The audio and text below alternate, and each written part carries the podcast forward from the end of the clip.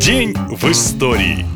14 августа 1992 года президент России Борис Ельцин подписал указ о введении в действие системы приватизационных чеков. Так началась одна из самых известных реформ 90-х – передача государственных предприятий в частные руки. Планы по приватизации в России были грандиозными. Россиянам обещали по две «Волги», но получилось только по две бутылки водки. Как так? Попробуем разобраться. Идеологами ваучерной приватизации были Анатолий Чубайс и Егор Гайдай. Россиянам объяснили, что советская модель себя изжила, и чтобы ускорить приближение светлого будущего, необходимо провести приватизацию государственной собственности. Каждый гражданин получил ваучер или специальный чек номиналом в 10 тысяч рублей. По задумке, владелец такого чека мог приватизировать, ну или проще прикупить кусочек родины и стать полноценным собственником ее несметных богатств – нефти, газа, заводов, жилых жилых зданий и даже парикмахерской за углом. Предполагалось, что люди тут же кинутся менять ваучеры на акции предприятий. Однако граждане ломанулись совсем в другую сторону. Народ не хотел ждать. Заработать живой рубль сегодня лучше, чем получить миллион когда-нибудь потом. Свои ваучеры люди массово начали продавать скупщикам, и цена на бумаге резко обвалилась. Именно так поступила приблизительно треть населения.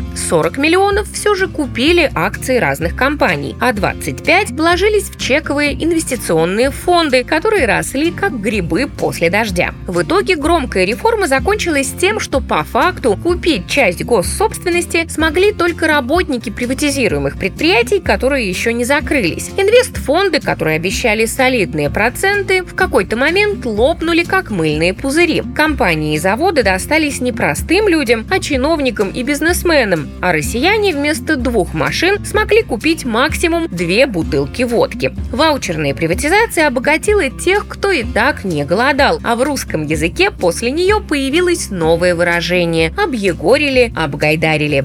И 14 августа 1908 года в английском городке Фолкстон прошел первый в истории международный конкурс красоты. Участие в соревновании самых красивых принимали девушки из Англии, Франции, Австрии, Ирландии, США, Дании, Германии, Италии и Испании. Конкурсантки дефилировали в вечерних платьях и купальных костюмах. Правда, выглядели они намного скромнее, чем сейчас. Победительницей первого конкурса стала 18-летняя Нелли Джерман. Девушка девушка покорила судей не только красотой, но и очень необычной мечтой. Нелли со сцены заявила «Мое самое горячее желание – мир во всем мире и еще хочу поросенка для моего папы». К сожалению, неизвестно, получил ее папа поросенка или нет, но имя его дочери осталось в истории. Ну а на этом все. Больше фактов и событий в следующем выпуске. Пока!